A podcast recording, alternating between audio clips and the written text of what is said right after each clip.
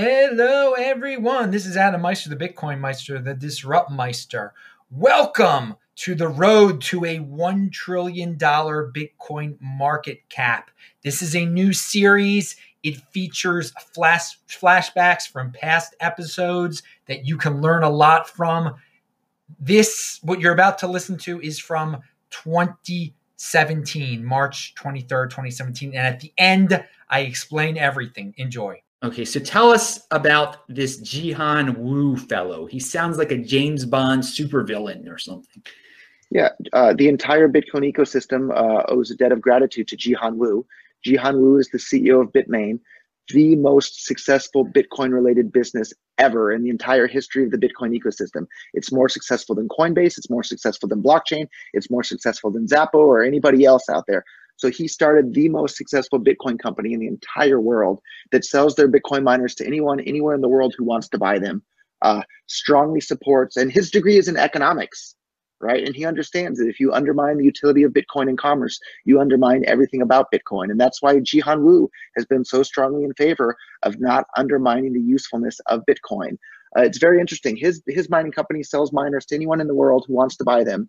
Uh, Bitfury the strongest mining company in support of SegWit and Core, they don't sell their miners to anybody. You have to have like a million something bucks to buy any of their mining equipment. They don't sell their miners to, to home miners or hobbyists. Uh, very, very interesting. And their mining pool isn't open to the public. You can't mine on their mining pool. Whereas Jihan of Bitmain, his mining pool is open to the public. Anybody can mine on it. The majority of the hash rate on his mining pool is just members of the Bitcoin public. So to try and demonize Bitcoin as a supervillain is the exact opposite. Jihan has done uh, more to help the Bitcoin community than just about anybody. So he's you'd consider him an honorable man. He's a trustworthy, honorable man. Then I haven't had too many direct business uh, interactions with him, but uh, generally, to grow a business of that size, you have to be a trustworthy, honorable guy, or, or people aren't going to do business with you. I mean, you're big. I mean, you, when people want to talk about this, want to talk about the uh, your side, they're they're coming to you. I mean, you are synonymous with this movement uh, th- this block size thing. I mean, it's there's no doubt about it. You're you're you're the guy. I mean, would you I don't agree? think that's entirely fair. No, there's a huge, huge number of people that are very, very upset with Bitcoin's usability as money being undermined. And if Bitcoin has high fees and sl- uh, long confirmation times, and be due to the full blocks that are intentionally being advocated by Bitcoin Core and Core supporters, they openly say that the blocks need to be full all the time, that we need to have a fee market there that undermines Bitcoin's usefulness as money. And so maybe I'm one of the better communicators and one of the more public figures on this side of the debate, but there are a huge number of people that understand that in order for Bitcoin to be useful as money, it has to have low fees and and and be easy to use and have your tra- uh, your transactions included in the next block right away. And if that's not the case, people are going to start using something other than Bitcoin. Uh, and so that's very, very damaging for Bitcoin. It's damaging for the Bitcoin ecosystem. It's damaging for people who hold Bitcoin because it undermines the value of the Bitcoins that they're holding. It's damaging to Bitcoin.com, its uh, future business prospects. It's damaging to the entire Bitcoin ecosystem.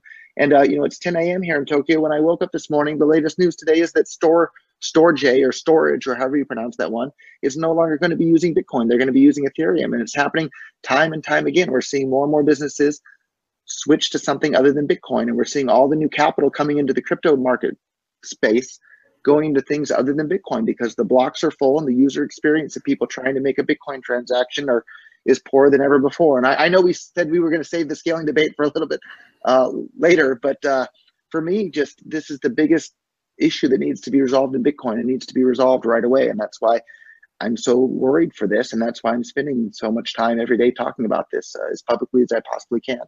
Well, yeah. So in theory, if this fork happens, I mean, you want this fork to happen soon, and and the forked Bitcoin wins and becomes the real Bitcoin, you are going to be the new Satoshi Nakamoto of this version of Bitcoin.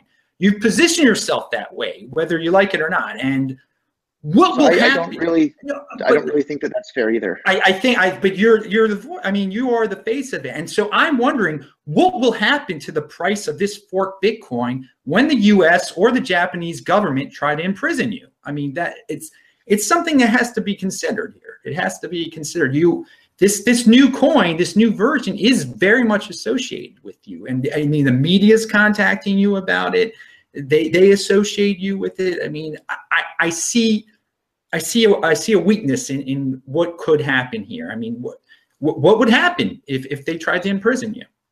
Uh, I would probably wind up going to prison, is what would happen. Uh, and of course, I don't want that to happen. And even with the current version of Bitcoin, as the CEO of Bitcoin.com, I'm I'm plenty susceptible to governments. You know, governments.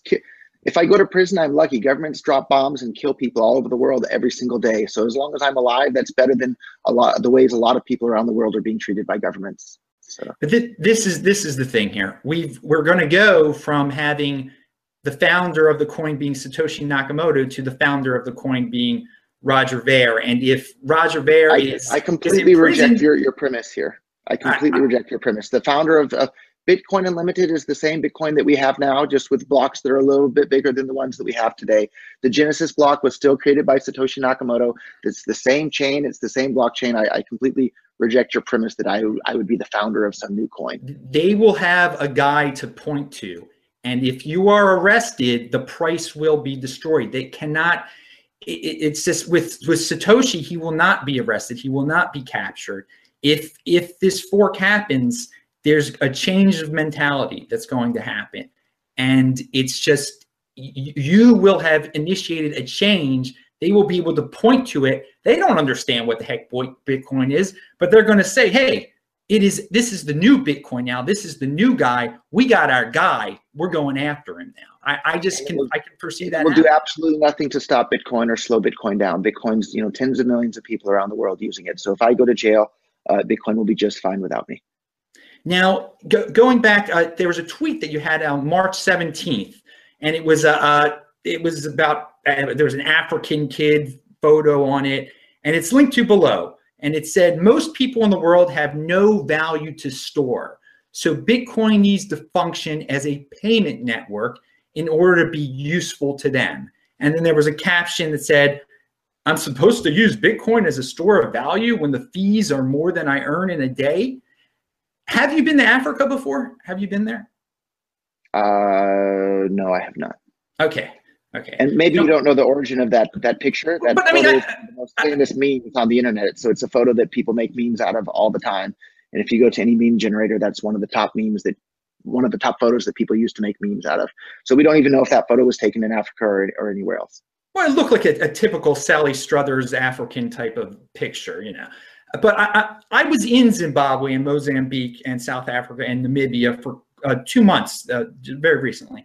And I, I got to tell you, payment networks and, and coffee and the things that you bring up, it, it's just, they're not issues there. And I would in, encourage you, actually, there are guys that I know there. The, they're the Roger Vers of South Africa, the Roger Vers of Zimbabwe, Tawanda Kembo and Lauren Gamaroff. Talk to these guys. They support SegWit. And I mean, Bitcoin already sells at a premium in Zimbabwe the way it is right now. So I I mean, I, I, see I see the point that you're trying to make, but I think on the ground, in in at least the developing countries I was in, physically in, uh, Bitcoin is very much fine as is, and payment networks and coffee are just not, not things of what, what people care about. So more people support the U.S. dollar than support SegWit. That doesn't mean that the U.S. dollar is a superior payment network than SegWit-enabled Bitcoin. Uh, how often do you use Bitcoin yourself for payments? Oh no, I, I don't use it for that at all because I don't I don't believe it's uh it's not not not a purpose that I don't it's not an interest of mine. And I've seen okay. wherever I tra- where I've traveled, the people use it as a store of value in, in these Zimbabwe, Mozambique, and, and South Africa. I mean, none all so how, often, how often do you actually make a Bitcoin payment on the Bitcoin network yourself? No, I don't. I don't. I don't use it. I buy and hold Bitcoin. And I think uh, okay. I think that's what 95% of the people are doing right now. I think you want to, you know, you you see it your way. You want to help your business out. I mean, the, so I'll, I'll this question because you ask this question all the time. You ask Tone that question, and and you you and you I know, think you belittle people that way. You belittle people that way. That's the one of your techniques. It's an emotional it's, technique. It's use, use your technique. Use your technique on me. Use it. Okay. So I think it's interesting though, it, because this is three out of three for the people in, in public debates that I've asked this question. All three of them said that they rarely use Bitcoin. I use Bitcoin every single day to pay people all over the world. Uh, an average day, probably several tens of thousands of dollars worth of Bitcoin. Uh, I use to pay various bills and various things that are happening here. Uh, the Bitcoin network is less usable than it's ever been ever before. The reason Bitcoin has a value of $1,000 today is because so many people are using it in commerce and that gives it uh, liquidity on the markets. And because it has that liquidity, other people are willing to use it as a store of value. If Bitcoin isn't able to be used as a means of uh, payment in commerce, it won't be useful as a store of value either. So that's what has me so concerned is that Bitcoin's ability to be used as a payment network is being incredibly undermined. And if you undermine Bitcoin's ability to be used as a means of payment, it destroys Bitcoin's use case as a store of value as well. So it, it has to be both of those things, or it will be neither of those things. So if people like me are no longer able to use Bitcoin in, in commerce and to pay people around the world, people like you won't be able to use it as a store of value either. I, I disagree. People are just uh, they're trying. People use it to transfer money out of their countries. I mean, to to, to send and the ability to use Bitcoin to send money out of their countries is being undermined by high fees and long confirmation delays.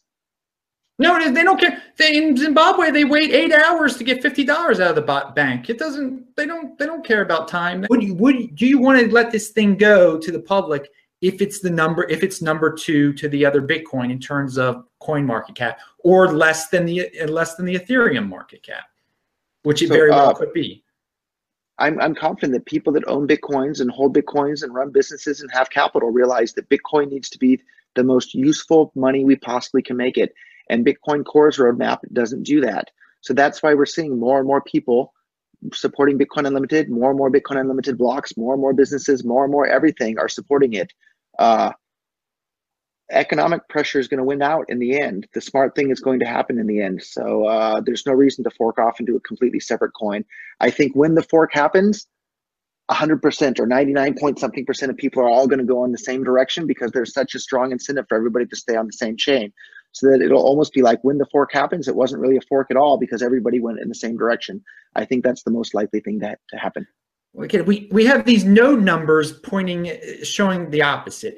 And then if you check out social media on Twitter, uh, I mean, it is, seems overwhelming that this support is for SegWit. I mean, that's that's what I'm viewing. So you're you're saying XYZ is going to happen. All these people are going to switch over, and you talk I a good game. You talk, a, you talk a, very good game. I, I think you talk a, a, good game based on emotion and everything. But I think the the hardcore numbers out there, the it, it's it's showing so that Adam, people. Yes, I'd like to point out. So it wasn't emotion that got me excited about Bitcoin when it was less than a dollar.